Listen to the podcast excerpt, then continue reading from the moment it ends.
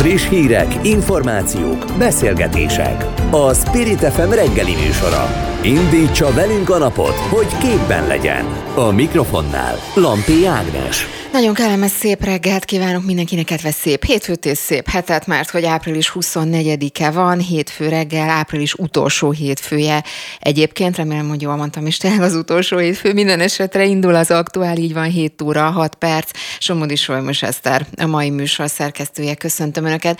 Gyorsan mondom, hogy milyen témákkal és vendégekkel készültünk a műsor első felében, tehát egészen 8 óráig. Mindjárt Toroczkai Lászlóval, a Mi Hazánk elnökével fogunk beszélgetni. Jó sok téma van, de azzal fogunk kezdeni, hogy megszavazta az Európai Parlament, hogy támogatja igazából azt a szabályozást, amelynek az értelmében hát épületeknek millióit kell majd felújítani.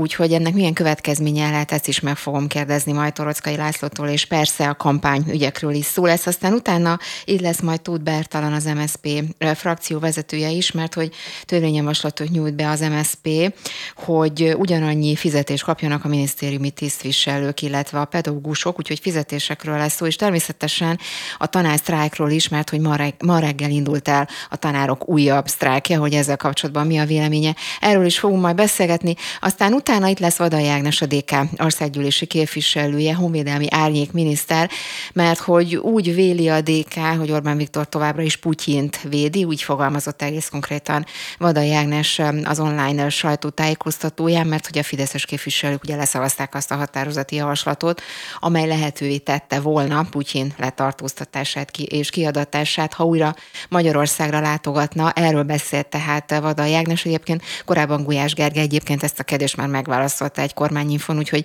ezt majd mindet átbeszéljük Vadai Ágnessel, és szó lesz arról, hogy nemzeti energia konferenciát tartottak Gödöllőn, egész konkrétan a Magyar Önkormányzatok Szövetsége, hogy mire jutottak, arról pedig majd Gémesi Györggyel fogok beszélgetni. Spirit FM 92.9. A nagyváros hangja. Megszavazta az EU Parlament, hogy 2030-ig a klímavédelem miatt az E-osztály 33-ig D-energia hatékonysági osztályig kell felújítani az épületeket. Mi lesz azokkal, akik nem teljesítik? Hogyan készülhet erre hazánk? Toroczkai Lászlót, a Mi Hazánk elnökét kapcsoljuk. Aki már itt van velünk, jó reggelt kívánok!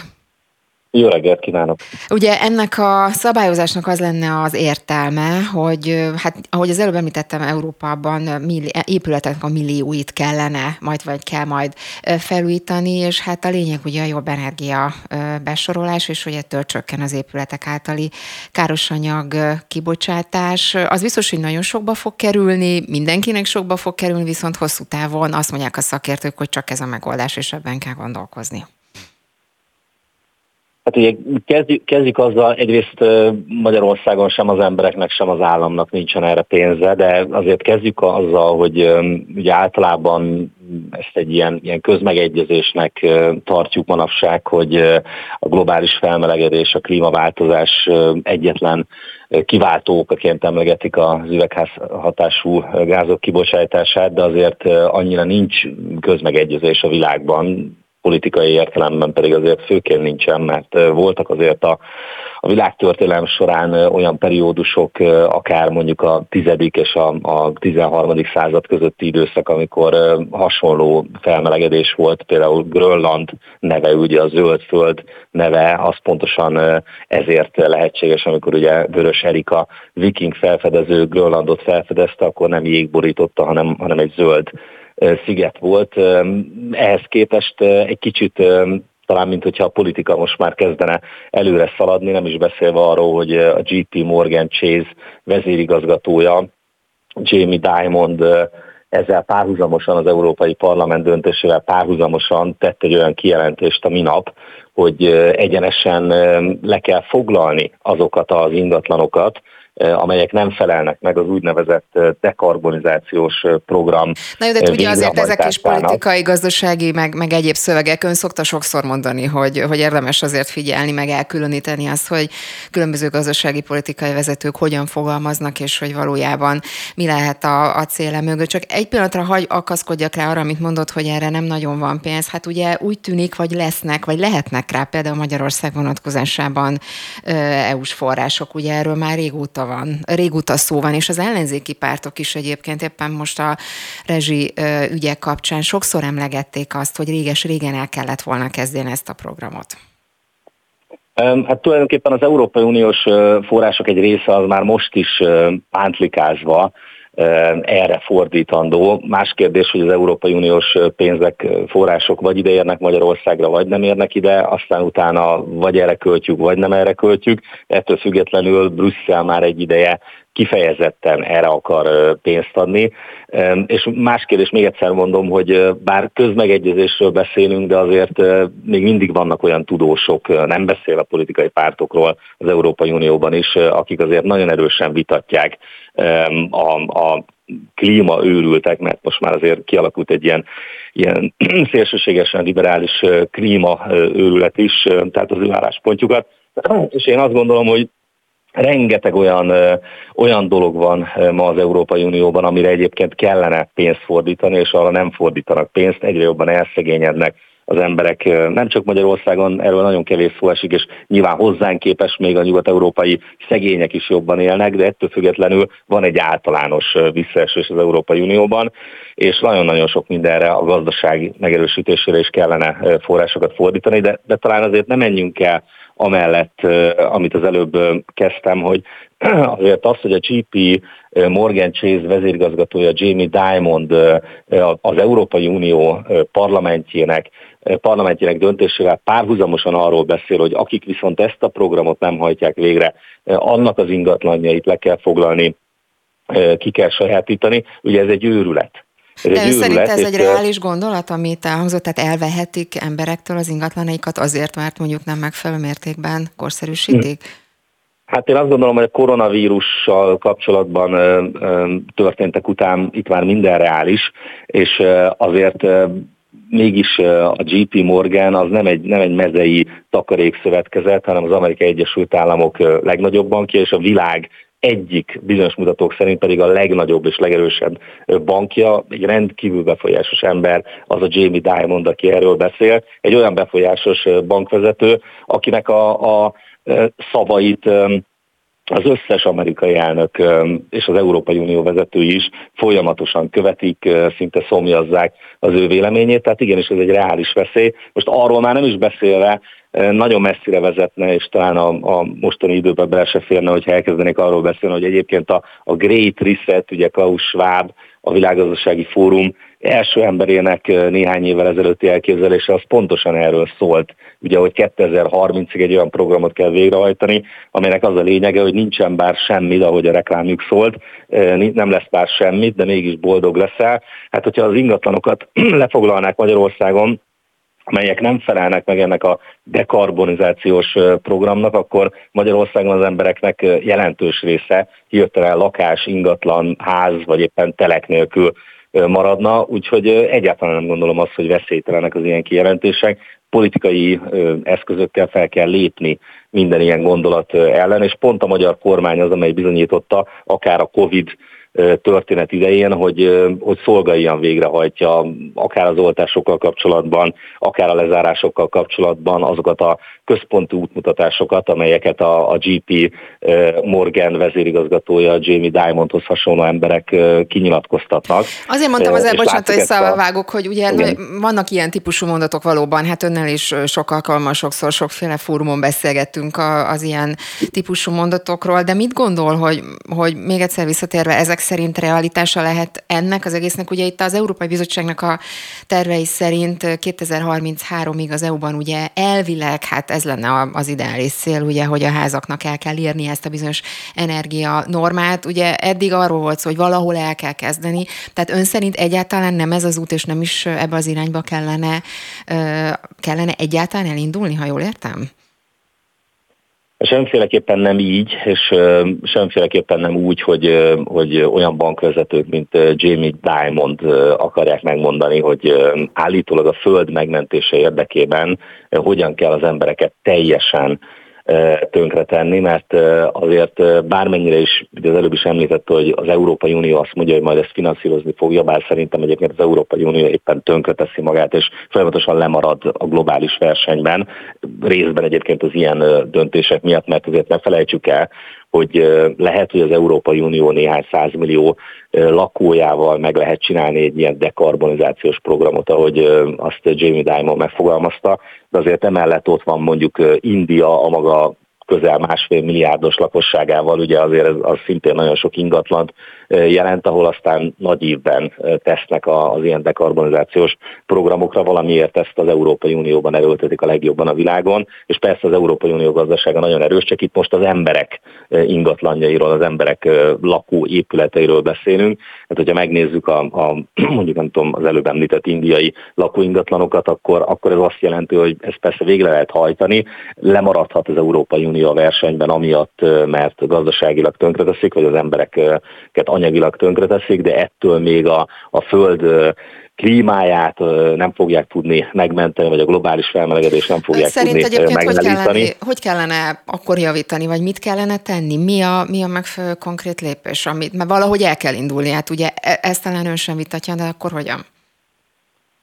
Hibrid energiapolitikával sokat beszéltünk már erről, ahol például ilyen őrültségeket, mint az atomerőművek azonnali bezárását, felszámolását meg kellett volna akadályozni. Pont az elmúlt év mutatta meg azt, mondjuk Németország számára is, hogy nem feltétlenül volt ez a jó politika, és ha már a globális felmelegedésre, meg az üvegházhatású gázok kibocsátásáról beszélnek, akkor ebből a szempontból az atomerőművek az egyáltalán nem volt egy rossz megoldás, és nem erősíti a globális felmelegedést. Tehát nagyon-nagyon sok hibás lépést követtek el ezek a klímaőrültek, függetlenül attól, hogy természetesen ahol csak lehet a fosszilis energiahordozókat lehet visszaszorítani, lehet megújuló energiát használni, de nem lehet kizárólag a megújuló energiára építeni, mert mondjuk, hogyha éppen nem fúj a szél, akkor a szélkerék nem fog működni, nem beszélve arról, hogy a megújuló energia esetében az energia tárolásával is foglalkozni kellett volna, ezzel Magyarországon nem foglalkoznak. Tehát én azt látom, hogy egy kaotikus, teljesen őrült, ilyen klíma őrült szélső liberálisok által diktált, illetve hát ilyen bank emberek által diktált folyamatról van szó, ahol a JPMorgan vezérigazgatóját egészen biztos vagyok abban, hogy nem a globális felmelegedés elleni küzdelem, nem a föld megmentése érdekli, hanem az érdekli, hogy ezt az emberek nem fogják tudni, sőt az államok sem fogják tudni máshogy megvalósítani, hiába említette ön is azt, hogy majd az Uniónak van erre pénze, erre nincs az Európai Uniónak pénze, vagy ha van is pénze, akkor semmi másra nem fog pénz jutni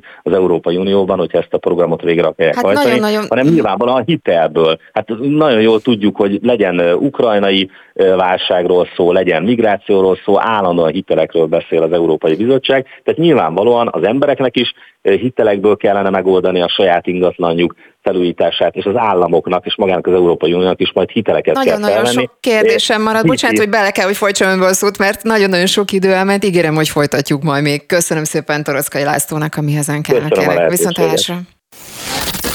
Spirit FM 92.9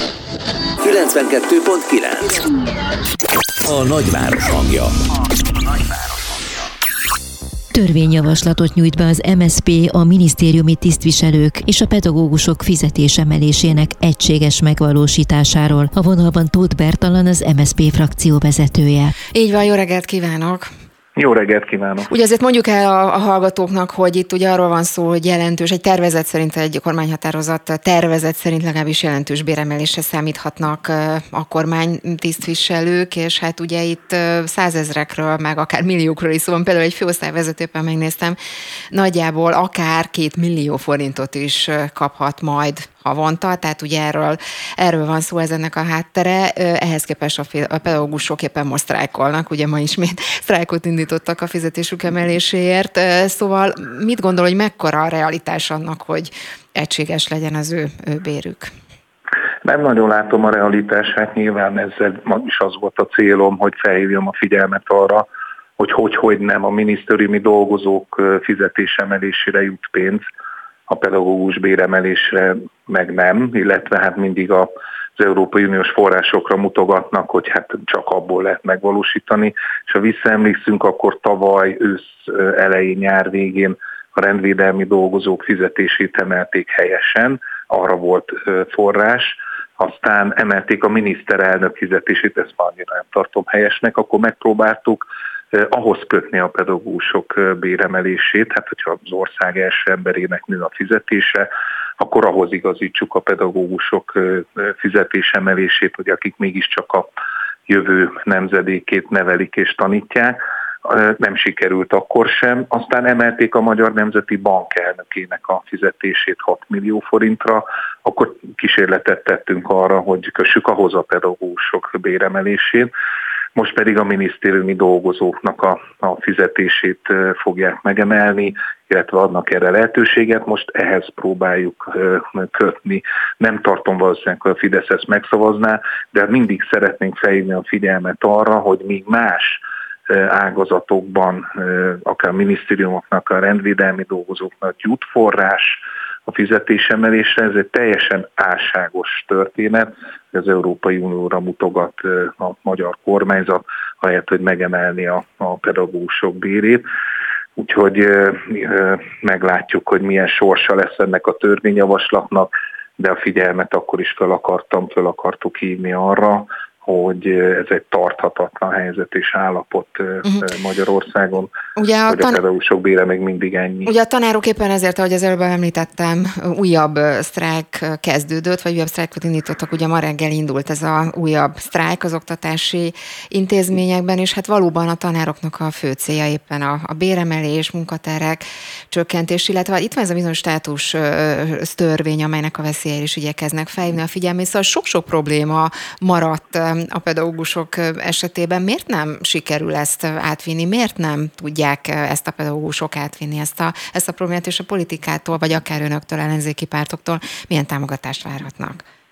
Sajnos a Fideszes 13 éves kormányzás és uralom az eljutott arra a szintre, hogy egyszerűen az emberek többsége az fél hangot adni a követeléseinek, igényeinek, hiszen retorzió születik, hogyha valamit követelnek. Látjuk azt, hogy a pedagógusoknak csak egy része sztrájkol, csak egy része volt, aki a polgári engedetlenséget választotta, azért a többség az inkább csendben marad, és azok is, akik pedig követelik, értük is a jogokat, és a gyermekeink jövőjér is követeléseket fogalmaznak meg, nekik meg a nyakába vágnak egy ilyen státusztörvény, ellenőrzést, vizsgáztatást, fenyegetést, kiszolgáltatottságot, tehát egyszerűen nem is értem, miközben tényleg minden a józan ész és azon kívül minden közgazdasági elmélet és minden közgazdász azt mondja,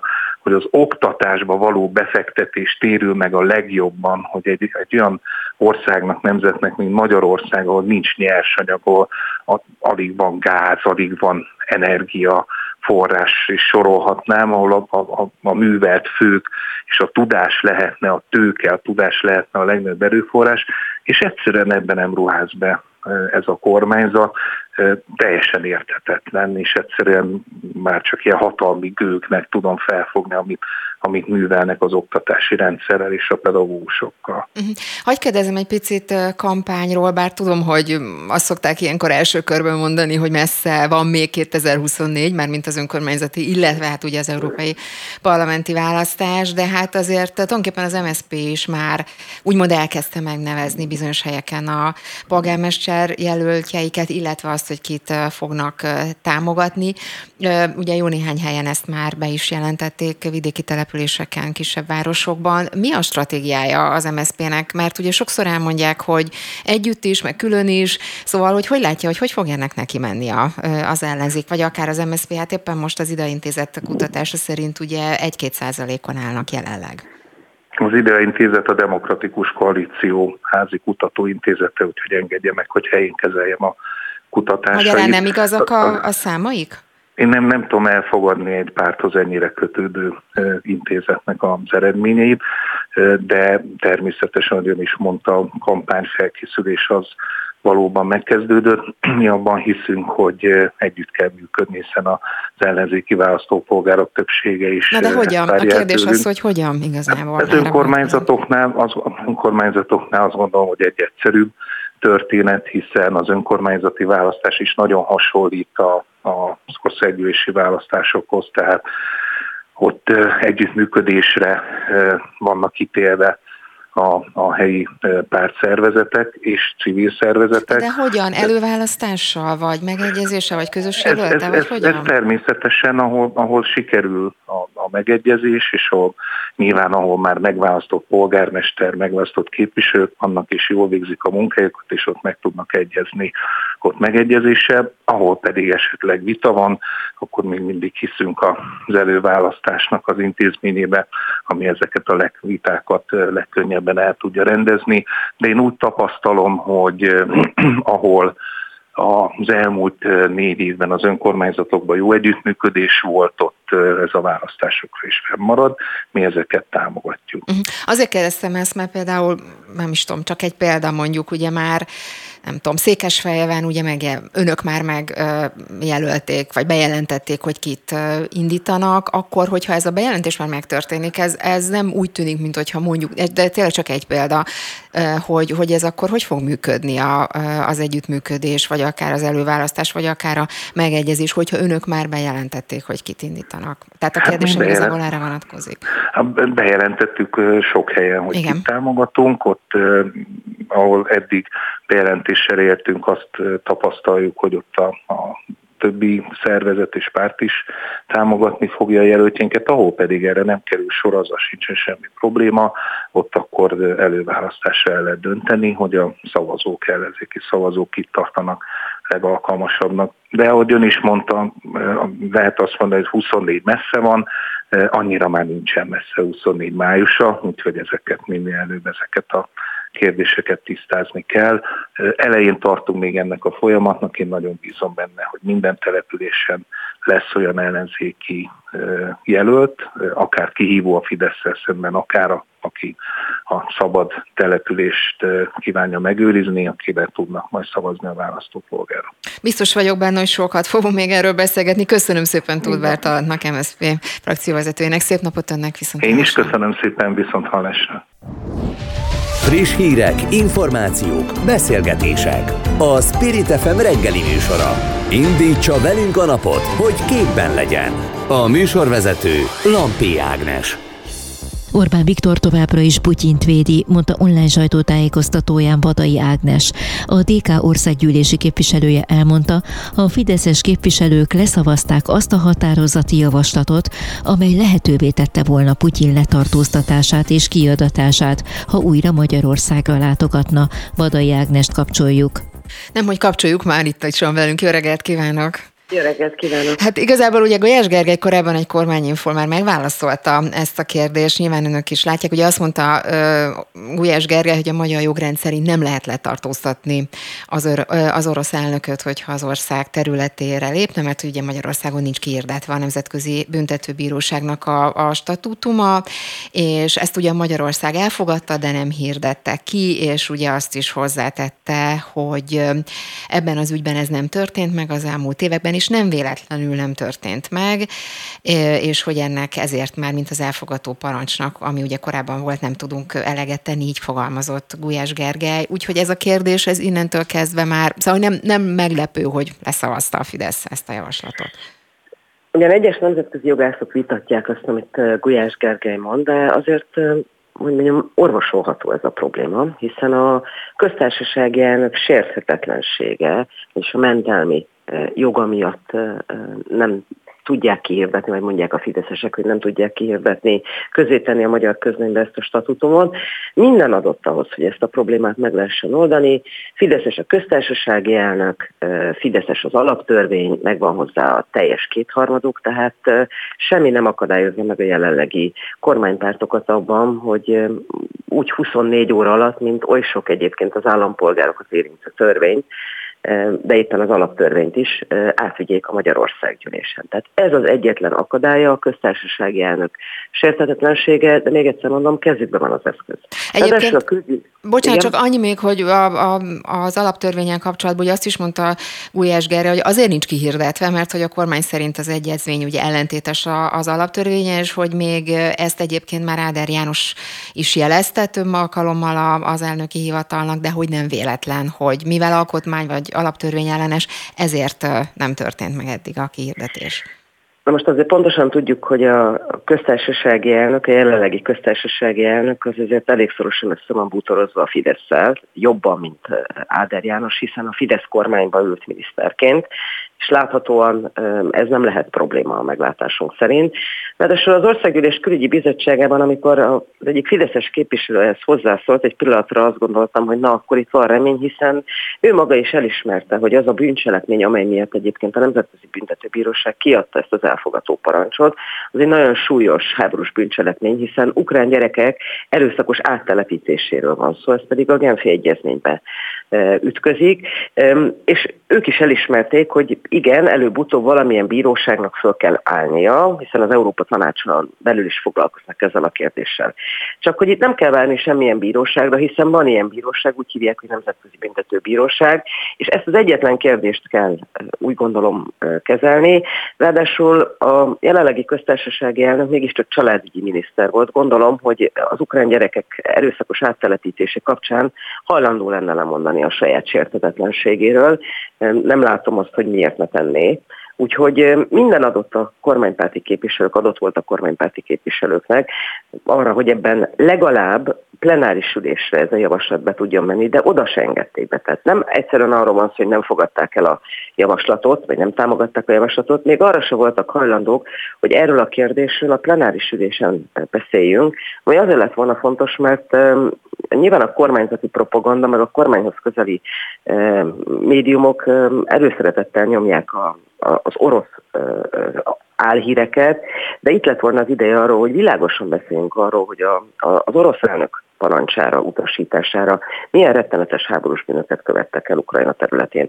Gyerekekről van szó, szeretném hangsúlyozni, tehát nem egy festmény elpusztításáról, hanem gyerekek erőszakos elhurcolásáról. Ez pedig az egyik legsúlyosabb háborús bűncselekmény, amivel én azt gondolom, hogy a Magyarország gyűlésnek is kellene foglalkozni. És akkor egy utolsó kérdés csak ebben a témában, hogy nem is várható akkor ön szerint, hogy ez ügyben változás lenne, vagy akkor már mint ennek a háborús események következtében sem várható az, hogy módosítana a Fidesz a korábbi álláspontján? Hát én őszintén remélem, hogyha a fideszes képviselők nem is, de a köztársasági elnök érez majd késztetése arra, hogy ebben az ügyben konzultáljon a miniszterelnökkel, és akkor, ha kell, akkor tegyék meg ők a szükséges lépéseket. Mi fogjuk támogatni ezt, tehát teljesen mindegy, hogy ki adja be, csak lehessen érvényt szerezni annak az elfogadó parancsnak, amelyet március közepén bocsájtott ki a Nemzetközi Büntetőbíróság. Egy picit hadd kérdezzem ellenzéki ügyekről is, mármint ellenzéki pártok közötti együttműködés, nem együttműködés és kampány ügyekben is, már csak azért is, mert nem is olyan régen, tehát néhány nappal ezelőtt ugye Gyurcsány Ferenc Egerben járt, és ott egy lakossági fórumon úgy fogalmazott, hogy az ellenzék együttműködésre van ítélve, és azt is mondta, hogy aki ebből kilép, vagy ezt veszélyezteti, az az ellenfelünk, és aki nincs ellenük, az velünk van. Szóval, hogy ugye nyilván sokakat izgat az, hogy most hogyan működik majd együtt az ellenzék. Van-e már erre vonatkozóan a DK-nak konkrét terve, elképzelése? Azt szoktuk mondani, hogy akkor kell átmenni a hídon, amikor odaérünk, de szerintem teljesen nyilvánvaló, hogy vannak olyan települések, nyilvánvalóan olyan kerületek, ahol nagyon erőteljes együttműködésre lesz szükség, meg amúgy is. Hát nem véletlenül mondta a pártnálnokunk azt, hogy az ellenzék jelen pillanatban együttműködésre van ítélve. Az nagyon fontos lenne, hogy közben minden ellenzéki párt egyébként elvégezze azt a munkát, amit a Demokratikus Koalíció nem csak a kihelyezett egri frakcióülésen, vagy éppen Dobrev Klára nyíregyházi rendezvényén tett, tehát próbál minél többen emberhez eljutni, hanem a mindennapokban is el kell jutni minél több emberhez.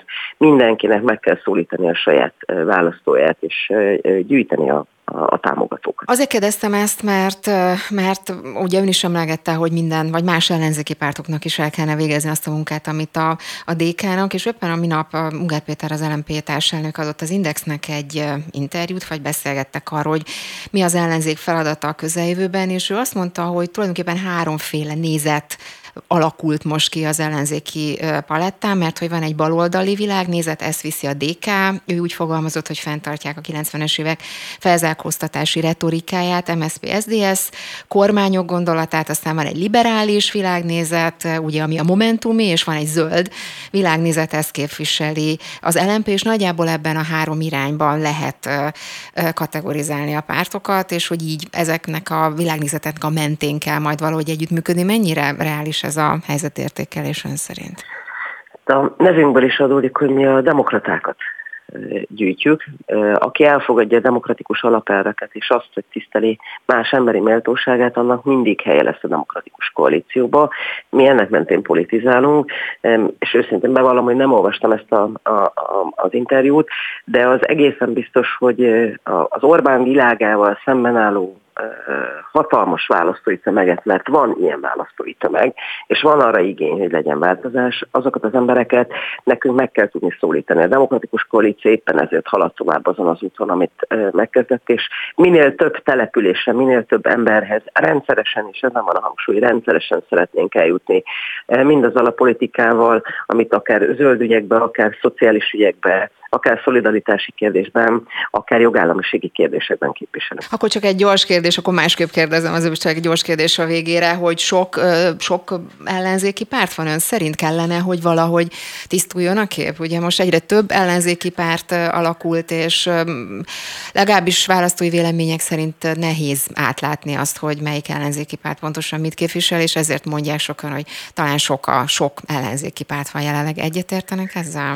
Én azt gondolom, hogy mindenkinek szíve joga van párt alapítani, hogyha alkalmas és képes rá.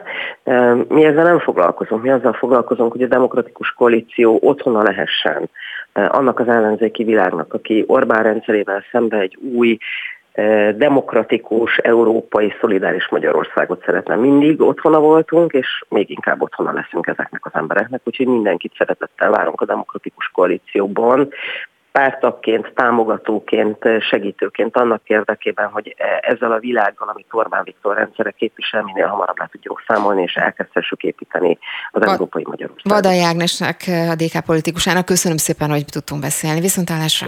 Én is köszönöm, viszonthallásra! Spirit FM 92.9 A nagyváros hangja. Nemzeti Energia Konferenciát tartott Gödöllőn a Magyar Önkormányzatok Szövetsége. Gémesi Györgyel, a MÖSZ elnökével beszélgetünk a konferenciáról és a szolidaritási adó okozta nehézségekről. És valóban Gémesi György is van velünk már a telefonban. Jó reggelt kívánok! Jó reggelt kívánok, köszöntöm a rádió hallgatókat is. Hát tudom, hogy régi, terv és vágy volt már ez a bizonyos Nemzeti Energia Konferencia, amit most ugye sikerült megtartani, egyébként kormányzati illetékesek is jelen voltak. Mielőtt a részletekre konkrétan rátérünk, hogy látja, hogy mennyire változtat, vagy változtathat akár az energia politikán az, hogy mondjuk egy ilyen konferencia létrejött, és hogy érezte, hogy mennyire nyitott akár a kormányzat arra, hogy változtasson, vagy elfogadjon az önök javaslatait? Tulajdonképpen egy picit vissza kell menni időben, mert a Magyar Önkormányzatok Szövetsége nyilván nem most kezdett foglalkozni az energiával, hanem amikor azok a brutális bejelentések történtek, hogy 10-szeres, 15-szörös lesz az energia ára egyik pillanatra a másikra, sokkolta a településeket a hír, és mi úgy gondoltuk, hogy fontos az, hogy ha egy kicsit be van az önkormányzati szektorba dobva ez a gyeplő, akkor mi magunk próbáljunk kezdeményezni olyan anyagok elkészítését, olyan tervek kidolgozását, ami segíthet az önkormányzatok helyzetén. És itt nem az okokat firdatja az ember, nem azt, hogy most éppen ki milyen okra hivatkozik, hogy az energia ár brutális megemelkedése miért történt, mi lesz ezzel kapcsolatban, hanem azt gondoltuk, hogy hívjuk össze az energiaszektorban érintetteket, az önkormányzatokat, a szakértőket, a szolgáltatókat, és még a szociális területre is kiterjedt a meghívásunk, és összehívtunk egy ilyen energia kerekasztalt, nevezzük ezt nemzeti energia kerekasztalnak, de a lényege mindennek az adja meg a súlyát, hogyha az megfelelő minőségű, és a szándékunk az volt, hogy ezzel a minőséggel, ami úgy érezzük, hogy megvolt, ezzel dolgozunk egy olyan anyagot, amit teszünk a kormányasztalára, hogy úgy látjuk, hogy az önkormányzatok szempontjából az energiaválságon így lehet úrrá lenni.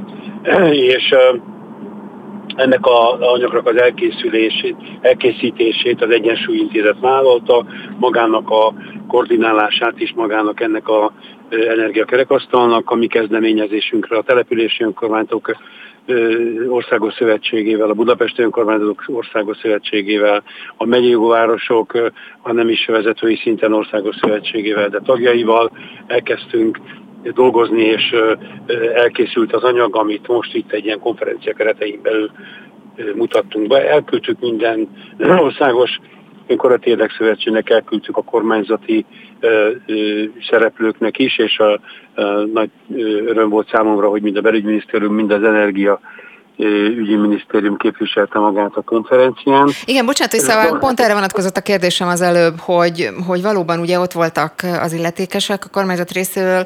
Hát ugye itt például ugye a belügyminisztérium önkormányzatokért felelős államtitkára üdvözölte ugye a kezdeményezést, és ők is elmondták, hogy az elmúlt időszakban ők is számtalan segítséget nyújtottak az önkormányzatoknak, ugye kaptak pénzt, bizonyos önkormányzatok kaptak, ugye mi is erről sokszor beszélgettünk korábban. Na de ezeken a szép mondatokon túl mi az, ami konkrétum született? Vagy hogy látja, hogy mennyire lesznek nyitottak erre a javaslatra, amit letettek az asztalra? 6 témában kb. 30 javaslat tettünk le az asztalra, amiből kezdve az árak fixálásán keresztül, kezdve az árak fixálásától egészen a szociális kérdésekben kidolgozott javaslatainkon át. A helyzet az, hogy az Energiaminisztérium részéről elhangzott, hogy elkészült szintén egy olyan energiastratégia, ami 2025-ig megvalósítandó, és én azt kértem a helyettes államtitkár úrtól is, és el is megy levélben a miniszter úrnak, hogy a mi általunk elkészített anyag és az minisztérium által kidolgozott anyag közös pontjait, ha rá tudnánk erősíteni, már az is egy előrelépés lenne. Tulajdonképpen a helyzet nincs megoldva, energiahelyzet Magyarországon. Az előadásokban és a minisztérium megnyilatkozásaiban is az látszik, hogy a következő tél és az azután következő tél is még nagyon kemény helyzetet fog teremteni mindenki számára, így az önkormányzatok számára. Tehát azt gondolom, hogy van értelme dolgozni azon, hogy az azonnali megoldásokon kívül, ami nyilván például a minisztériumi vagy a költségvetési támogatáson kívül legyenek olyan megoldások, amelyek energiahatékonyán teszik az önkormányzatok működését. Ilyen lenne például a teljes közvilágítás ledesítése, ami nem egy hatalmas összeg. 100-120 milliárdból az ország minden településen ledlámpás rendszer lenne. De ugye ezek azok a javaslatok, például, ha már ezt említett, tehát ugye ez már nagyon-nagyon régóta az asztalon van ez a javaslat, és eddig sem ment át. Tehát most történt valamilyen változás, akár szemléletben, hozzáállásban, ami esetleg segíthet, hogy megoldják, vagy kivitelezzék ezeket a javaslatokat? Csak azért, mert hát ezt már nem is tudom mióta javasolják önök is.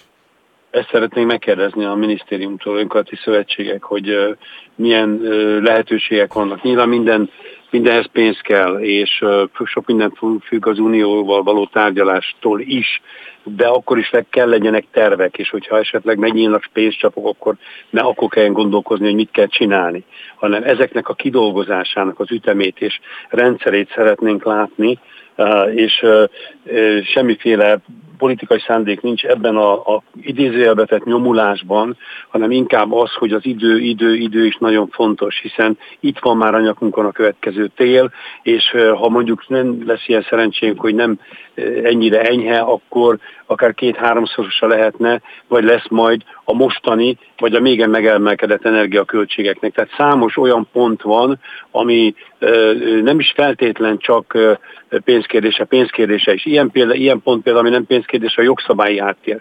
Milyen jogszabályok? Energiaközösségek elindításához is kellene jogszabályi háttér.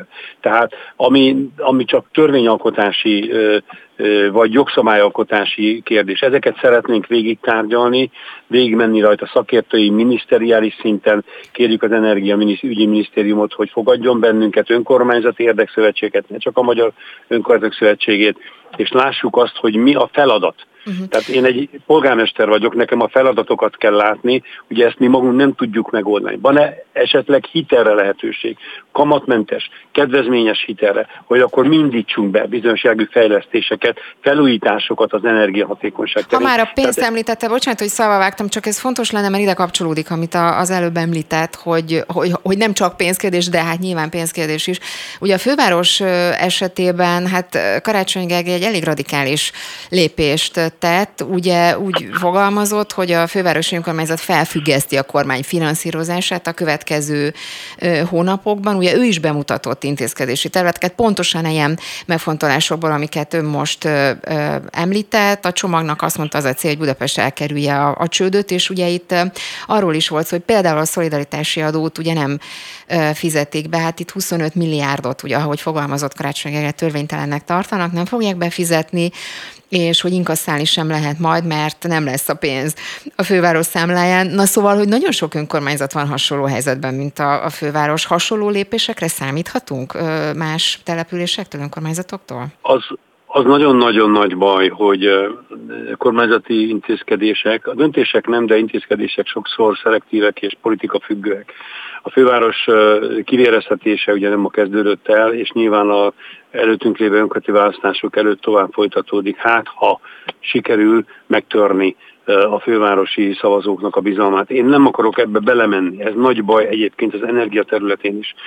Én csak arra célzok, hogy más területek vagy más önkormányzatok is kerülhetnek hasonló helyzetbe, mint a főváros. Ugye ön is többször említette, hogy jó pár település a csőd szélén áll vagy állhat, mert hogy nem kap támogatást. Az a helyzet, hogy már nem kerülnek. Csak hát kinek van ereje ezt elmondani? Ki meri ezt elmondani? Ki az, aki nem attól fél, hogy akkor, ha elmondja, akkor még kevesebb lesz a finanszírozás. Ezek nagyon nagy bajok. Én nem politikai és már politikai kérdések mentén oldanám meg ma az önkati rendszert és az energiakérdést, hanem szakmai úton oldanám meg, és ezen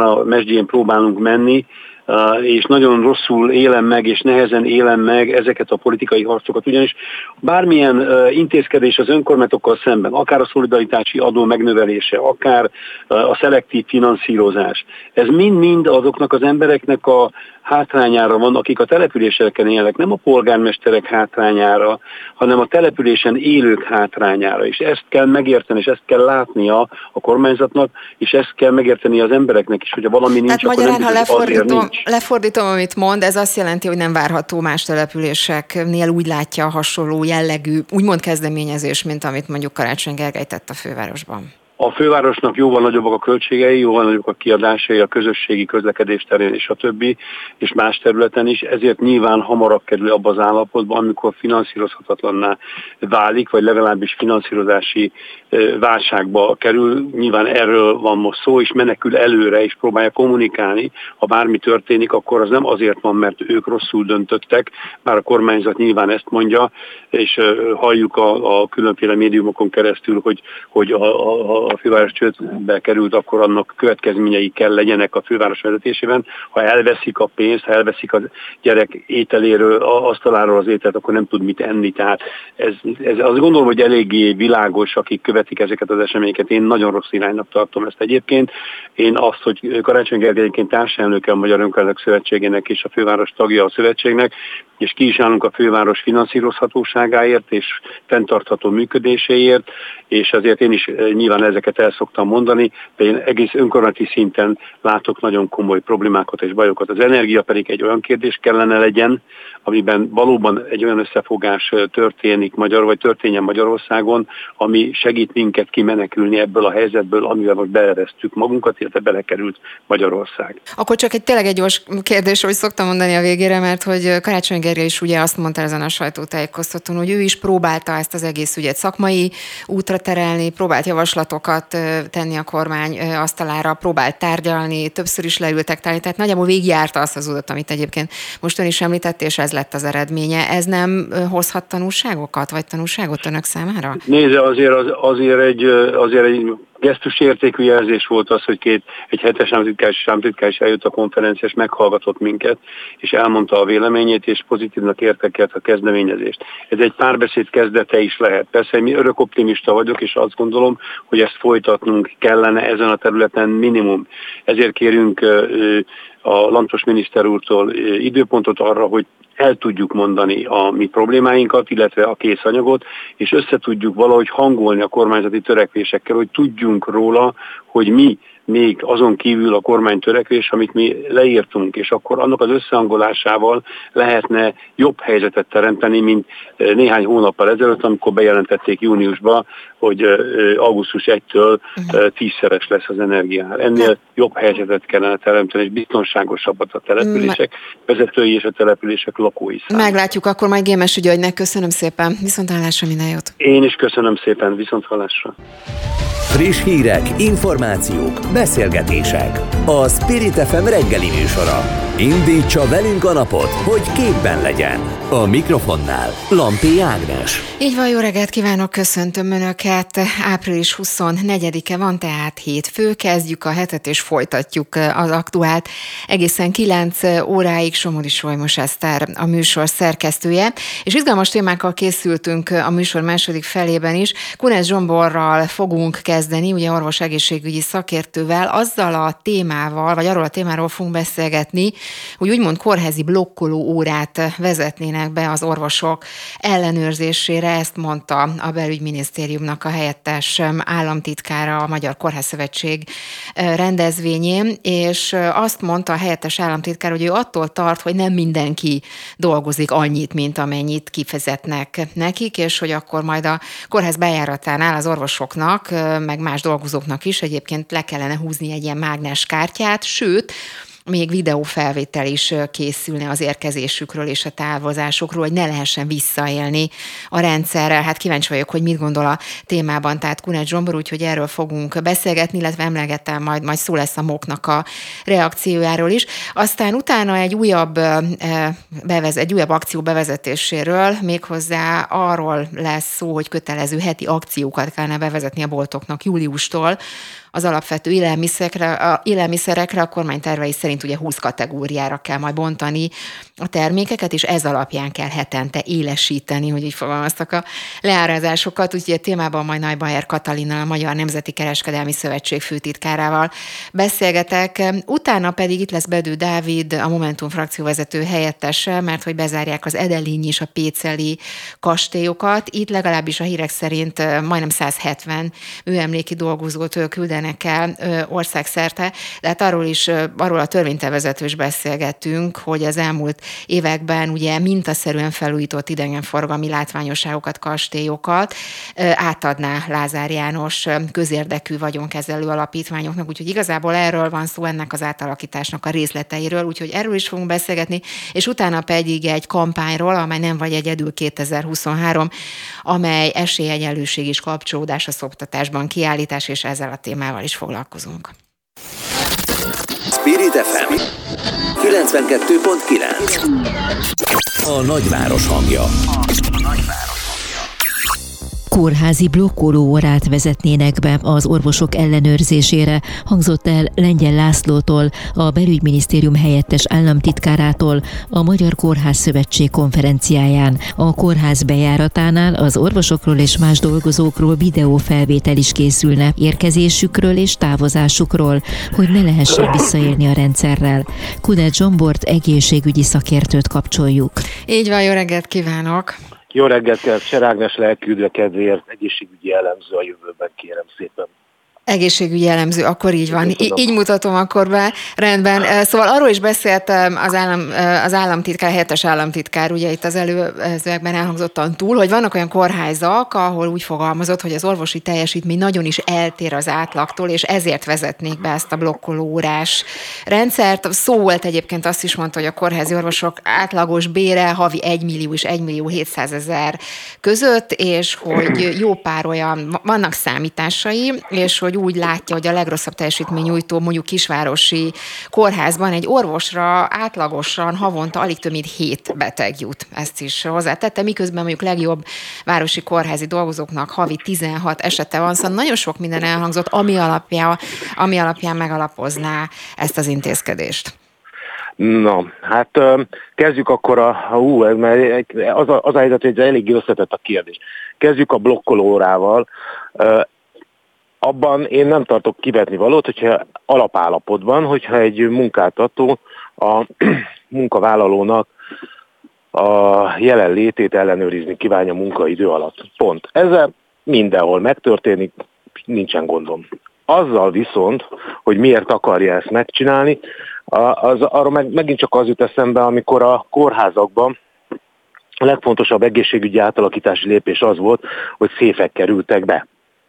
Hát ez körülbelül pontosan ennyire látszat megoldás és tevékenység, amit az egészségügyi államtitkár csinál, hiszen azt akarja elérni ezzel, hogyha majd bezárja az embereket a kórházba 8-tól 4-ig, akkor 8-tól 4-ig ott aztán munka is legyen. De hát ez a munkához kellenek emberek elsősorban, kell eszköz, felszerelés, munka, és leginkább, ami nagyon nincsen, munkaszervezés. Amikor azt állítja, hogy 7 beteg jut egy orvosra, hát akkor ott ugye meg kell megint csak gondolkodni, hogy talán nem a műintézmény lokációjával van-e probléma, tehát el kell gondolkodni azon, hogy akkor ezt a műintézményt, ezt a kórházat, vagy nem tudom mire gondolt, akkor ezt esetleg a jövőben hogyan kívánja hasznosítani. Ez azt jelenti, hogy erre az intézményre a 7 beteg jut egy orvosa nincs a jövőben szükség, ezt be kell zárni, és onnan a munkaerőt olyan intézménybe kell átcsoportosítani, ahol viszont túlterhelt a környező helyzettől, túlterhelt a rendszer, hogy azt mentesítse, és legalább, ahogy ezt láttuk nem is olyan régen a szolnoki ügy kapcsán, hogy a megyében gyakorlatilag egyetlen egy kórház sem volt bizonyos szakmákban működőképes, legalább egy kórház egy megyében legyen működőképes. Tehát ezt, hogyha elérné már az államtitkár, akkor nagyon nagyszerű lenne, de még ettől nagyon messze van, és ezzel a megoldással nem ezt fogja segíteni. Egyébként, és akkor még egy mondatot hadd mondjak, persze. És akkor a dolgozók szempontjából ez egy üdvözítő történet. Hiszen így azok a túlórák, amelyek eddig nem számoltak, elsumákolódtak, kifizetésre kell, hogy kerüljenek. Tehát dolgozói szempontból a nagy többséget jól fogja ez érinteni, hiszen ki kell fizetni majd a kórházaknak azt a túlórát, amit eddig nem is számoltak. Igen, egyébként a Magyar Orvosi Kamarától kértünk mi is állásfoglalást ezzel kapcsolatban, és ők is kiemelték ezt, amit most ön is mondott, mert hogy úgy írtak, hogy ugye nyilvánvalóan válik, hogy az orvosok mennyi ki nem fizetett túlmunkát végeznek egyébként. Meg az egészségügyi szakdolgozók, tehát nem csak orvosokról, és mindenkiről. És így van. Viszont írtak még egy érdekességet a Magyar Orvosi Kamara részéről. Azt írták, hogy ez a tény, hogy van olyan orvos, aki nem tartózkodik bizonyos időszakban a munkahelyén, eddig sem volt helyben titok, és hogy ez mindig vezetői kérdés volt, hogy ezt elfogadják, szemet hújnak felette, vagy pedig kiállnak ellene, és hogy nem engedélyezik, és azt írták, hogy ez a központosított intézkedés abba az irányba mutat, hogy a kórház és osztályvezetők nem tudják uralni ezt a problémát. Tehát, hogy ezek szerint létezik ez a probléma? Ó, persze, tehát ugye van egy szűk, nagyon szűk réteg, akit ez a dolog valóban érinteni fog. Ők, mondjuk nevezzük őket így, hogy orvosbáró, ők a jogállási törvény kapcsán, amikor ez vezetésre került,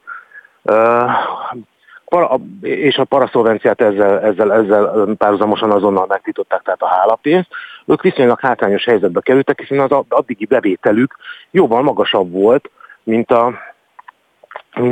a jogállási törvény által adott fizetés. És hálapénz nélkül ők általában, és ők ugye kifejezetten vezető egyéniségek általában egy-egy intézményben kifejezetten jó viszonyt ápolhatnak az intézmény vezetésével, és sok helyen meg tudták azt oldani, hogy a kiesett bevételüket magánrendelésre pótolják, amely magánrendelés munkaidőben, tehát állami munkaidőben, vagy annak a rovására került sor. Tehát például, hogy konkrétan elmondjam, vagy konkrétan rámutassak, mondjuk csütörtökön, vagy pénteken, mert pénteket megkapták szabad napként, annak ellenére, hogy ezeket a napokat kifizette a rendszer.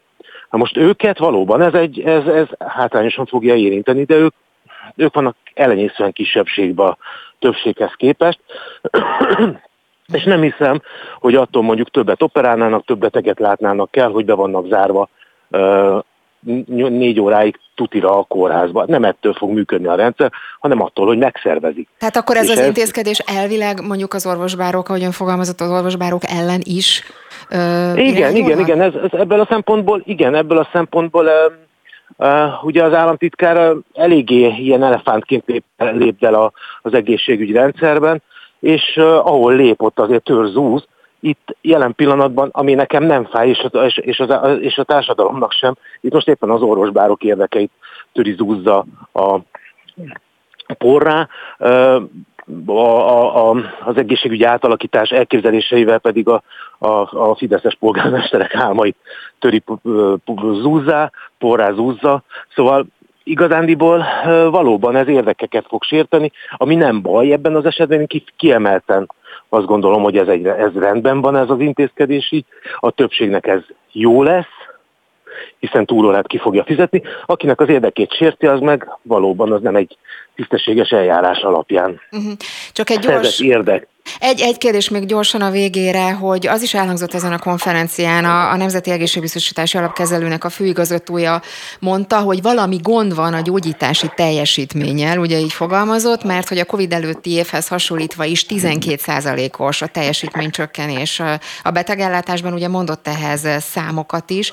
Ez tényleg így van, hogy gond van a gyógyítási teljesítménnyel? Hát persze nyilván itt nem csak számokról van szó. Hát azért nem tudom, aki Magyarországon él, az azt látja, hogy óriási probléma az egészségügyet, tényleg darabjaira hullott, ötletszerű az ellátás és a gyógyítás. Nagyon komoly probléma van, de volt-e a Covid előtt is, most még ahhoz képest is, ugye azt láttuk, hogy a Covid szétverte az ellátást, utána erre rátett a kormány a különböző intézkedéseikkel és a jogállási törvénnyel. Ugye nem kell mondanom, hogy tavaly 2023-21-ben 17 000 egészségügyi dolgozó hagyta el a pályát. Hát hogy a fenében ellene gond? Óriási probléma van. Hát akkor azt hiszem, hogy innen fogjuk. A statisztikákban mutatkozik is, bocsánat. Igen, éppen erre hivatkozott, igen. Magyarország mindenben sereghajtó. Na, akkor innen folytatjuk, majd ígérem Kunetz Zsombornak. Köszönöm szépen, hogy tudtunk beszélni. Viszontlátásra. Spirit FM 92.9 A nagyváros hangja. A piacgazdasági viszonyok között sosem látott intézkedést hozott a kormány, a kötelező akciók bevezetéséről határozott. Miként érinti ez a boltokat? Nagy Bayer Katalinnal, a Magyar Nemzeti Kereskedelmi Szövetség főtitkárával beszélgetünk. Jó reggelt kívánok! Jó reggelt kívánok én és önnek és a kedves hallgatóknak. Ugye csak mondjuk el, hogy azért a részletek, ugye ez azt jelenti, hogy egyfajta ilyen kötelező, hát ilyen heti akciókat kell bevezetni a boltoknak júliustól, és ugye alapvető élelmiszerekről van szó. A kormány szerint ugye 20 kategóriára kell bontani a termékeket, és ezek alapján kell a leállásokat elvégezni. Az intézkedés ugye nyáron lépne életbe, és a kisboltok ugye mentességet kaptak, legalábbis ezt jelentette be a kormányinfon Szentkirályi Alexandra. Hogy látja, hogy mi lesz ennek ez a következmény, és egyáltalán betartható-e ez az intézkedés, vagy ez a terv? Igen, nekünk is egyelőre pontosan csak ennyi információnk van. Nyilván majd a határozat vagy a szabálynak a megalkotása során a közönyben, amikor megjelenik, akkor tudunk erről pontosabban mi is majd cselekvési tervet felállítani. De ugye egyértelmű, hogy a kereskedelmi láncok folyamatosan akcióznak, tehát akció mindig volt, meg mindig is lesz, mert pont így tudunk versengeni a vásárlókért, tehát ebben semmiféle új dolog nincsen. Talán az lehet a változás hátterében, hogy ugye most legjobb tudomásunk szerint június 30 30-áig jön majd velünk a hatósági ár, és bízunk abban, hogy tulajdonképpen majd egy ilyen kötelező állami akcióval válthatjuk ki ezt a jogszabályt, ezt a hatósági árat, mi ebben hiszünk, és gondoljuk azt, hogy a kormány biztosítva szeretné látni az infláció további csökkentését, és hogyha csökkennek az árak, akkor ugye ez elméletileg csökken, de abszolút nem lesz ebben semmi új, az lesz esetleg, hogy majd azt írjuk ki az akcióra, hogy ez egy állami akció, nyilván meg lesz akkor ennek a kötelező megjelenése is, várjuk ténylegesen így a jogszabálynak az a kiadását, hogy értelmezni tudjuk a pontosítás és a végrehajtás érdekében. Egyébként ugye a Pénzcentrum a forrásaira hivatkozva azt írta, hogy nem egyeztetett ugye a kormány a kiskereskedelmi ágazat szereplőivel erről az egészről. Nem tudom, hogy ezt meg tudja erősíteni, hogy tényleg nem volt semmilyen korábbi egyeztetés erről? Igen, ez teljesen új hír volt számunkra is. Tényleg csak azt vártuk, hogy esetleg a hatóság kivezetéséről születik már végre döntés, mert ugye ezt jól látjuk, hogy teljesen felborította itt a kereskedelemben és az összes termékpályában, a minden ellátási lánc minden szereplőjénél ez az elmúlt 15 hónap már az alapvető élelmiszerek körüli helyzetet. Bíztunk abban, hogy csak ez lesz a változás. Reméljük azt, hogy tényleg segíteni fog az infláció, tehát szögezzük el most is, hogy nekünk is az lenne már a jó, hogy konszolidálódnak az árak újra, a vásárlók újra nyomon követhetnék ténylegesen az áraknak az alakulását. Egyszerűen megszűntek a referenciaárak, tehát még régebben, még Covid előtt ugye gyakorlatilag a háziasszonyok, a háztartásban élők tudták az alapvető élelmiszereknek az árát, hogy mennyit fognak költeni. Ez ugye most egyáltalán nem így van a mostani időszakban. Tényleg most is akciózunk annak érdekében, hogy segítsük a fogyasztókat, a vásárlói kosarat egy normális szinten tartani, hát hogyha ehhez állami segítséget is kapunk, vagy állami kötelezettséget, azt gondolom, hogy más nem lesz az életünkben, csak esetleg lesz egy új típusú akció is. Igen, ez érdekes, amit mond, mert például a Pénzcentrum, ha már az előbb idéztem, ott a lap megkérdezett ugye iparági forrásokat, és azt mondták nekik, vagy arról írtak a lapban, hogy ez a teljes termék szortiment, ugye úgy fogalmaznak, árképzésével gond nélkül kisimíthat úgymond a kötelező akció. Magyarán ez azt jelenti, hogy csak nagyon kevés vásárló tud ténylegesen jól járni. Ezekkel magyarán kicselezhetőek ezek az akciók könnyedén. Igen, de nem a kicselezés a cél, hanem ténylegesen az, hogy a vásárlók a lehető legjobb fogyasztójárakhoz jussanak hozzá. Csak ugye pont azt mondták itt, hogy itt nem fog jól járni igazából a vásárló, pont azért, mert hogy megvannak az eszközök arra, hogy ezeket az árakat szépen úgymond elsimítsák, ahogy itt fogalmaztak a források. Igen, tehát hogyha az a cél, hogy minél jobb árak legyenek, arra nem kell bennünket különösen felszólítani kereskedőket, mert úgyis ezt tesszük, ez a dolgunk, ez a felelősségünk, mert különben, hogyha nem így tennénk, akkor elfordulnának tőlünk a vásárlók.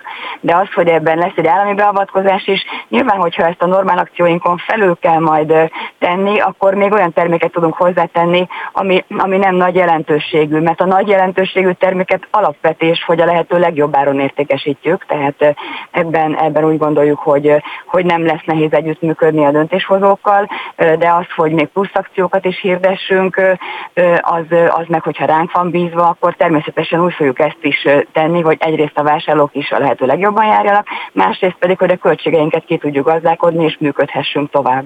Mit szól egyébként ehhez a bizonyos 20 kategóriához, amit itt ugye alapvető élelmiszerekről van szó, hogy 20 kategóriára kell bontani, ezt hogy kell elképzelni, vagy hogy tervezik, hogy lehet ezt a gyakorlatban kivitelezni? Minden kereskedőnek van egy termékcsoportos bontása, tehát amikor elemezzük a statisztikákat, a forgalmi adatokat, az árrés adatainkat, akkor azt általában a termékcsoportokba bontva tesszük meg.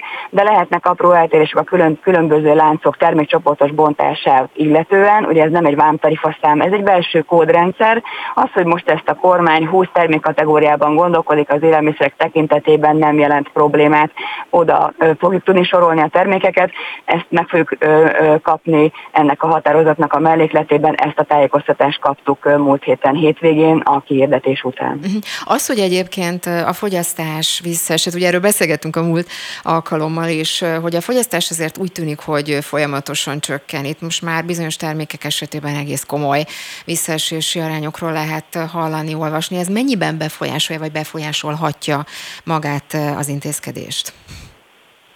Ezzel szerintünk nem lesz szoros összefüggésben az tény, hogy a vásárlóknak rendelkezésre a jövedelmét azt úgy kell beosztaniuk, hogy az élelmiszerekre, a gyógyszerekre és az alapvető életünkhöz szükséges dolgokra elégséges legyen. Hogyha nagyok a kiadásaink, nagymértékben nőnek az árak, akkor nyilvánvalóan szűkülnek a lehetőségeink az egyes termékcsoportok, vagy az egyes elkölthető jövedelem részek kapcsán.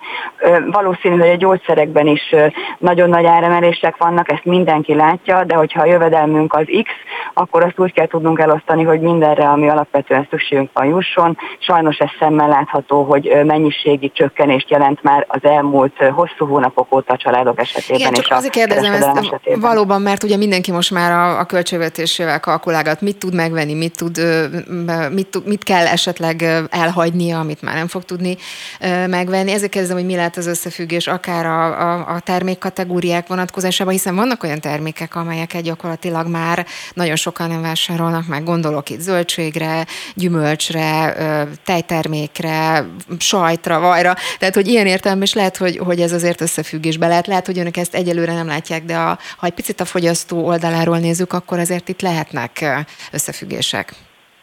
Igen, ez egyértelmű, tehát ott, ahol nagyon magasak most a fogyasztójárak, ott lehet a kormánynak a szándéka az átcsökkentés, és ezért lehet, hogy a termékkategóriák ezek majd így lesznek osztályozva, így lesz ez a 20 termékkategória is kidolgozva. Hozzáteszem még egyszer, hogy nem látjuk, de természetesen mindig a beszerzési árak határozzák meg, hogy abból a kereskedő milyen fogyasztójára tud képezni.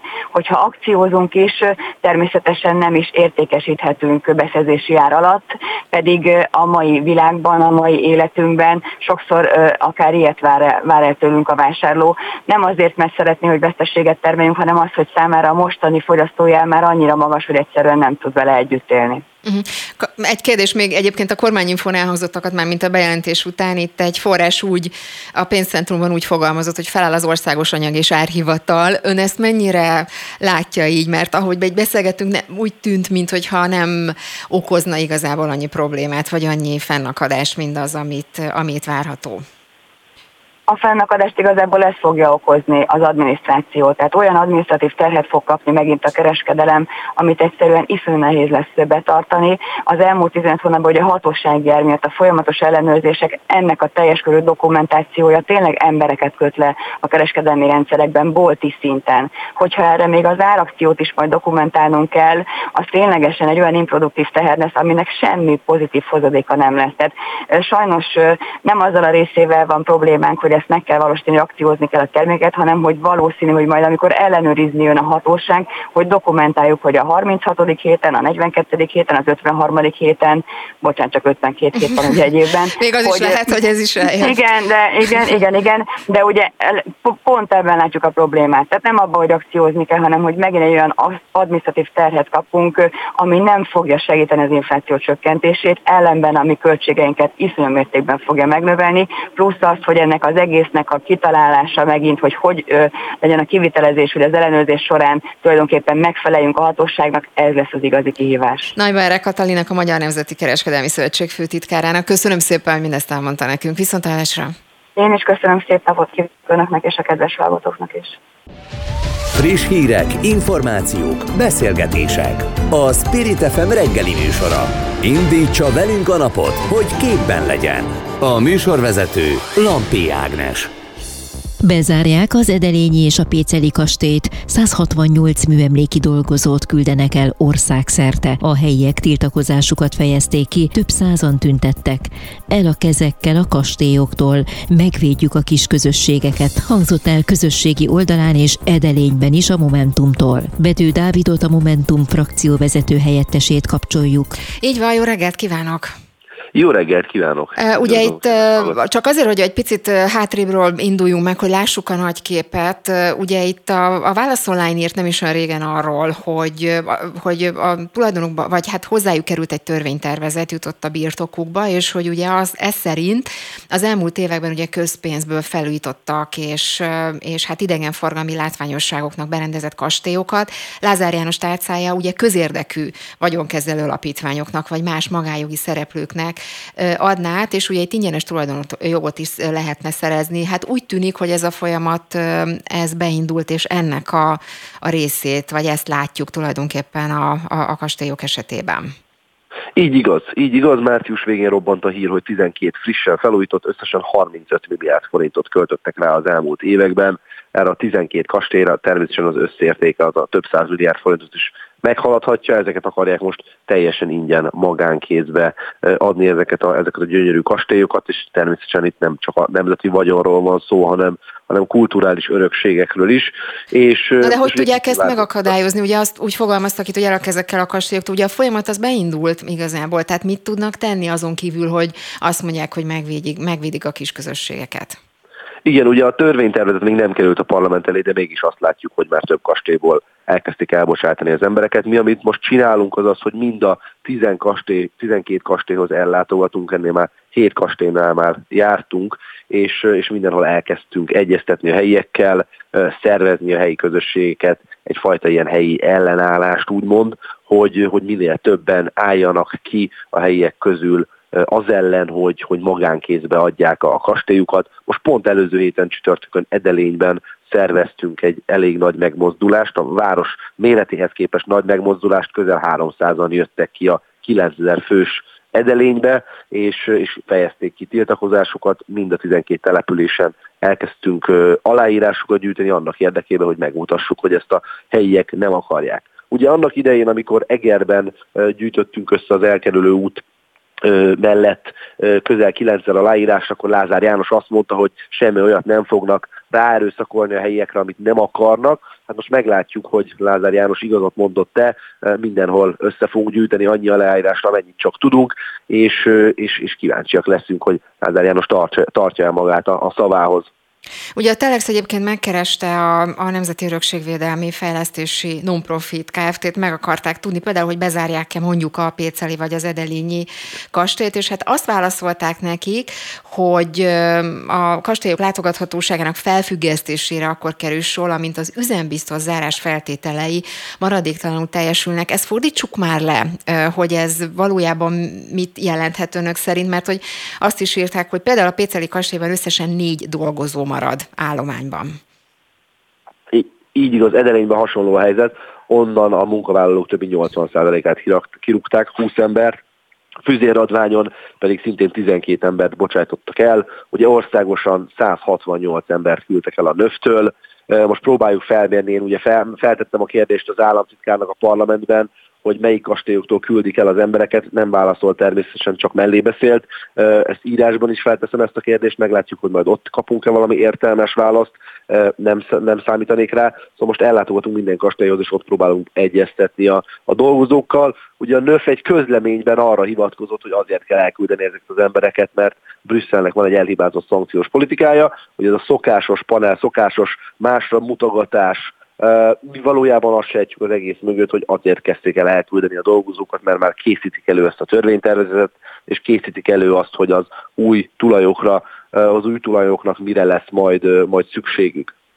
Egy picit hadd kérdezzem kampányügyekben is, mert hogy ugye most már tudom, hogy azt szokták ilyenkor első körben mondani, hogy 2024 még messze van, és hogy majd akkor kérdezzem meg, de azért úgy tűnik, hogy a kampány magára elindult. Egy Gyurcsány Ferenc azt írta, vagy arról beszélt egy lakossági fórumon, hogy az ellenzék együttműködése van ítélve, és ugye előjönnek a szokásos kérdések, hogy együtt vagy külön. Mert tudom, hogy erről már mi is beszélgettünk korábban, van esetleg döntés a Momentum részéről, hogy hogyan kivel jelöltek vonatkozásában?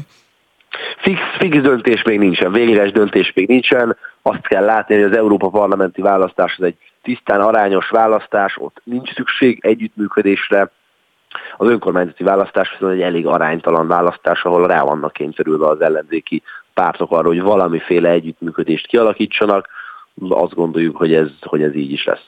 Azért kérdezem ezt, mert például a Magyar Nemzet írt arról a kezdeményezésről, vagy ők is írtak arról, amit ugye önök indítottak, Donáth Anna és a Momentum kezdeményezése, ez a bizonyos Holnap Magyarországa Egyesület, és ők úgy látják, hogy ez már nagyon is a kampány része, és hogy azt tervezik, mármint önök, hogy olyan szakértőkkel és értelmiségekkel működnek együtt, akik a pártpolitikában nem, de a Donáth-féle, úgy fogalmaznak, új európai Magyarország megteremtésében szívesen részt vesznek, és nagyon is egyfajta kampányról van szó is, hogy a Momentum, tehát ez azt jelenti, hogy a Momentum önállóan tesz majd mindent, vagy önállóan indul mind a két választáson. Megmondom, én nem szoktam Magyar Nemzetet olvasni, mert a túlnyomó többség arról, amit írnak, az nem igaz.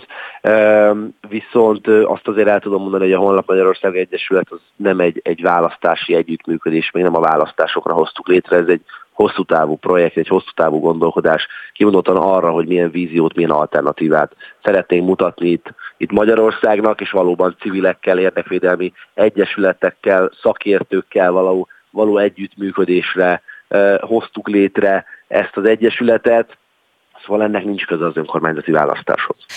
Akkor másképp kérdezem, itt a forrásaikra hivatkoznak, azt írják, hogy szerintük legalábbis az egyesület adománygyűjtésre, tehát maga az egyesület létrehozása ugye adománygyűjtésre is szolgálhat, másrészt pedig, hogyha Donáth Anna ugye miniszterelnök jelölt akar lenni, és hát ez lett volna a kérdésem, hogy miniszterelnök jelölt akar lenni, akkor ki kell osztani a miniszteri posztokat, mint ahogy azt egyébként Dobrev Klára megtette az árnyék kormányban, tehát hogy hosszú távon ez a cél az egyesületnek. Szóval Donáth Anna miniszterelnök jelölt lesz? A Magyar Nemzetnek a forrásai azt szerintem az, hogy gyakorlatilag kitalálják maguktól, hogy éppen mit írjanak. Néztem én is, most már tudom pontosan, hogy melyik cikkről beszél. Ez az a cikk, ahol a forrásokra hivatkozva több politikusoknak a nevét is rosszul írták le. Szóval szerintem ennyire kell komolyan venni a Magyar Nemzetet. Donáth Anna jelenleg EP listavezető, a Momentumnak az Európa Parlamenti listavezetője. Ő 2024-re készül, nincs még semmilyen fajta döntés, hogy 2026-ban ki lesz a miniszterelnök jelöltünk. Köszönöm szépen, hogy tudtunk beszélni Bedő Dávidnak, Momentum frakcióvezető helyettesének. Viszonthallásra. Szép napot. Viszonthallásra. Spirit FM 92.9 A nagyváros hangja. Nem vagy egyedül, 2023 kampány hívja fel a figyelmet az anya-baba diád védelmére, a szoptatás fontosságára, különösen a nem mindennapi esetekben. Varga Szabó Barbara ötletgazdával beszélgetünk. Aki már itt is van velünk, jó reggelt kívánok! Jó reggelt kívánok! Na kezdjük akkor az alapoknál, ugye, hogy jó. Az hangzott itt el, hogy fel kell hívni a figyelmet az anya-baba diád védelmére. Miért kell ezt most külön kampányban felhívni? Valahogy mindig azt gondolná az ember, hogy ez talán természetes, hogy ez adott, de ezek szerint nem.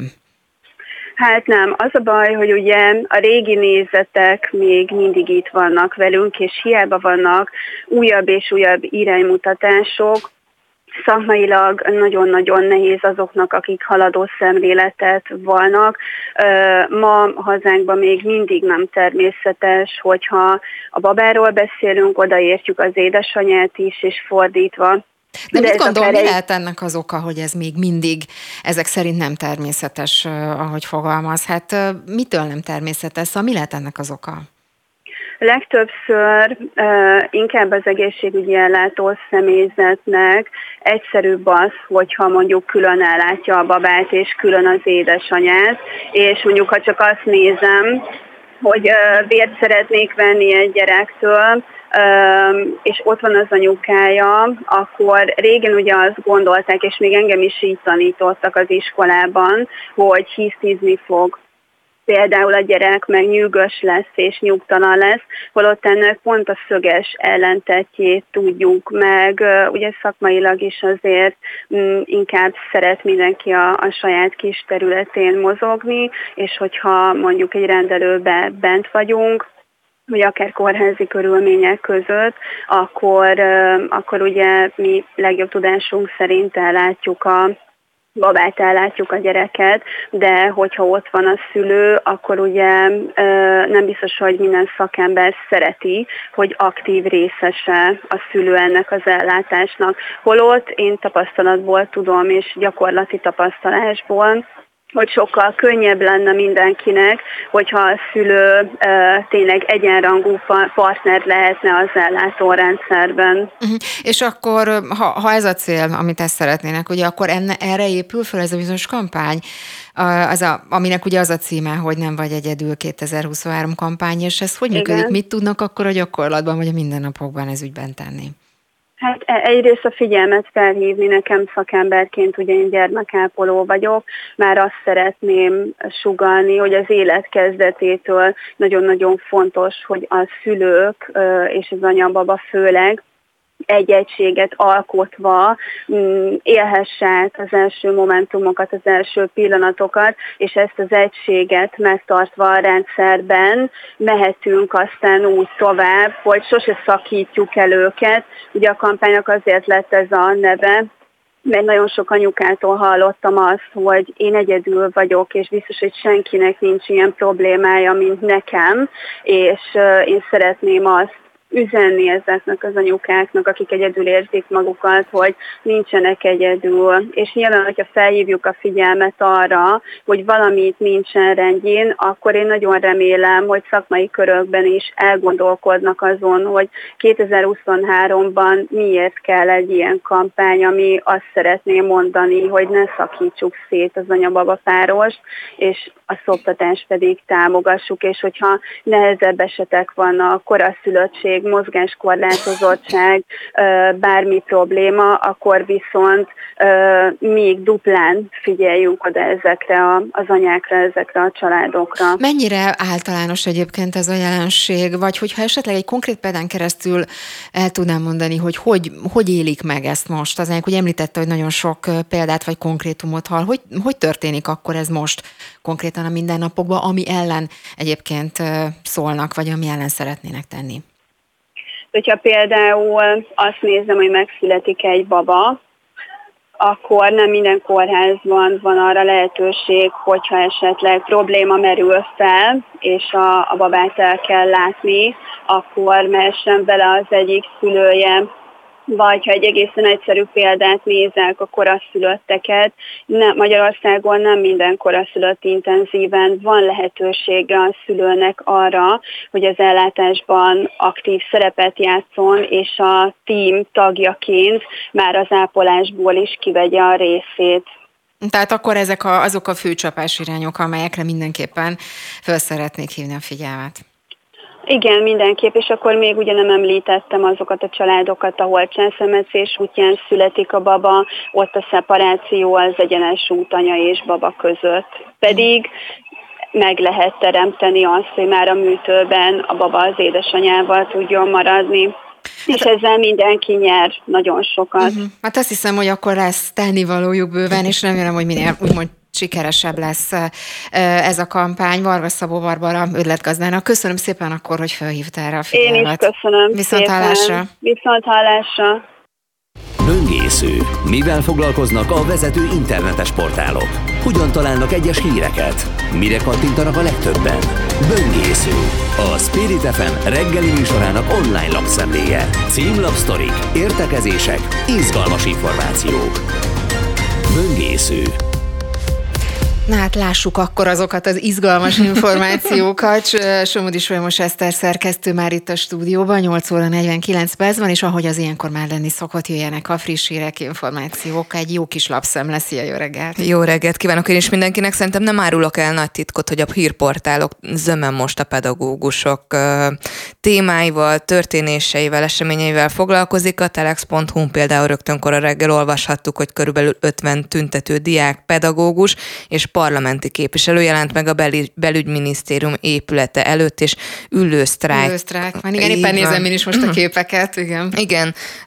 A hírklikken olvashattuk, hogy bár a kormány váltig állítja, hogy a sztrájk törvényes tiltakozási forma, a pedagógusoké is az, ami ellen nem lép fel, sok igazgató, intézmény, vezető, fenntartó mégsem így gondolja. A különböző szakszervezetek arról számoltak be, hogy nagyon sok probléma érkezett a sztrájk szervezésével kapcsolatban, kapcsolatban, és felhívják a figyelmet, hogy a sztrájkot az intézményvezető, vagy a fenntartó semmilyen körülmények között sem tilthatja be. Úgyhogy hát meglátjuk holnap, mik lesznek a fejlemények, és a mai nap végül hogyan zárult. Igen, valóban is, ugye éppen a Tóth Bertalannal is beszélgetünk erről a mai műsorban, aki azt mondta, hát a szakszervezetek is sokszor, hogy mennyire félnek, mennyire nehéz egységes fellépést szervezni a tanárok esetében. Hát ugye nem az első ilyen sztrájkról van szó ma sem, úgyhogy valóban jogos a kérdésed, amit mondasz, hogy milyen hatása lesz vajon mindennek, hát akkor majd holnap értékelták, vagy értékelés biztos igen, lesz itt az Aktuálban. Az biztos, hogy adunk egy beszámolót. Ami még érdekesség, hogy bár ma hallottuk, hogy a forgalom egyáltalán nem volt meglepő és változatos egy átlagos hétfőhöz képest, amire viszont érdemes készülni, ez a pápa látogatás. Mind a lezárások tekintetében, mind arra is, hogy a különböző szervek most elkezdték a felkészülést, hiszen nagyon komoly szervező munka előzi meg a pápa látogatást. Városrészeket zárhatnak le, mesterlövészek fognak dolgozni, a tömeghelyszíneket ellenőrzik, úgyhogy április 28-29-30-a szerintem forró pont lesz ilyen szempontból hazánkban, hogy biztos, hogy közlekedési káoszra lehet készülni. De ha a politikai értelemben nézzük, akkor a politikusaink is megkezdték a készülést, hiszen az RTL-en is olvashattuk, hogy békemenetet hirdetett Bayer Zsolt a pápa látogatásra, arra hívta föl a nézői figyelmét, hogy legyen ez a békemenet egy egy fontos esemény, és legyünk rettenetesen sokan, higgyék el, hogy nem csak lelkileg lesz ez fontos, hanem ennek politikai üzenete is lenne. Hát mondta ez Bayer Zsolt vasárnap este a Hír TV Sajtóklub című műsor nyitásaként, amit az RTL kiemelt meglepetésként, érdekességként, hogy szűk 6 évvel ezelőtt azt írt a blogján Bayer Zsolt, hogy a pápa vagy egy demens vénember, aki teljességgel alkalmatlan a pápai poszt betöltésére, vagy egy gazember. Hát érdekes ez a kettőség, hogy most békemenetet hirdet, és azt megelőzően pedig ilyen hangokat lehetett hallani, de a ma.hu-n lehet Kovács Zoltánnak is gondolatait olvasni ezzel kapcsolatban, nemzetközi kommunikációra és kapcsolatokért felelős államtitkártól, ahogy Kis Rigó László is Szeged csanádi püspök beszélt. Kovács Zoltán arra hívta fel a figyelmet, hogy Magyarország több mint 1 évtized áll a kritikák középpontjában, miatt, hogy a kereszténységről beszél, hangsúlyozza, hogy az európai értékek 1000 éves keresztény értékeken, struktúrákon alapulnak. Érdekes üzenetekre számíthatunk. Szerintem, és ez még csak a kezdet.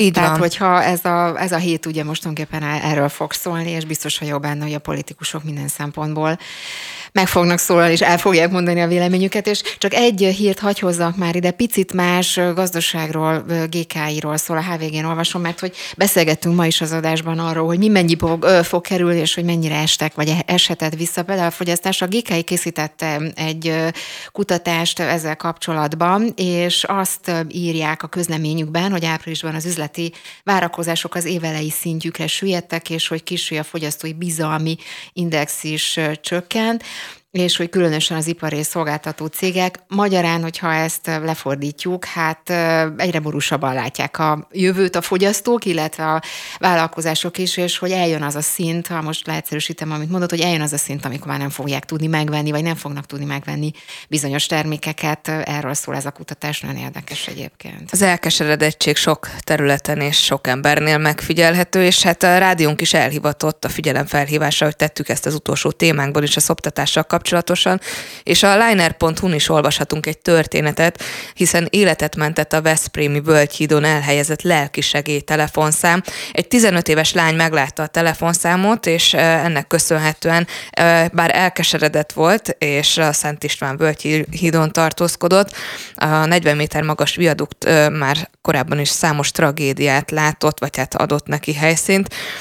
Ami viszont örvendetes, hogy a Kapaszkodó Mentálhigiénés Egyesület táblát helyezett el ott, azzal a felszólítással, hogy maradj velünk, hívj most, beszéljünk 116-123.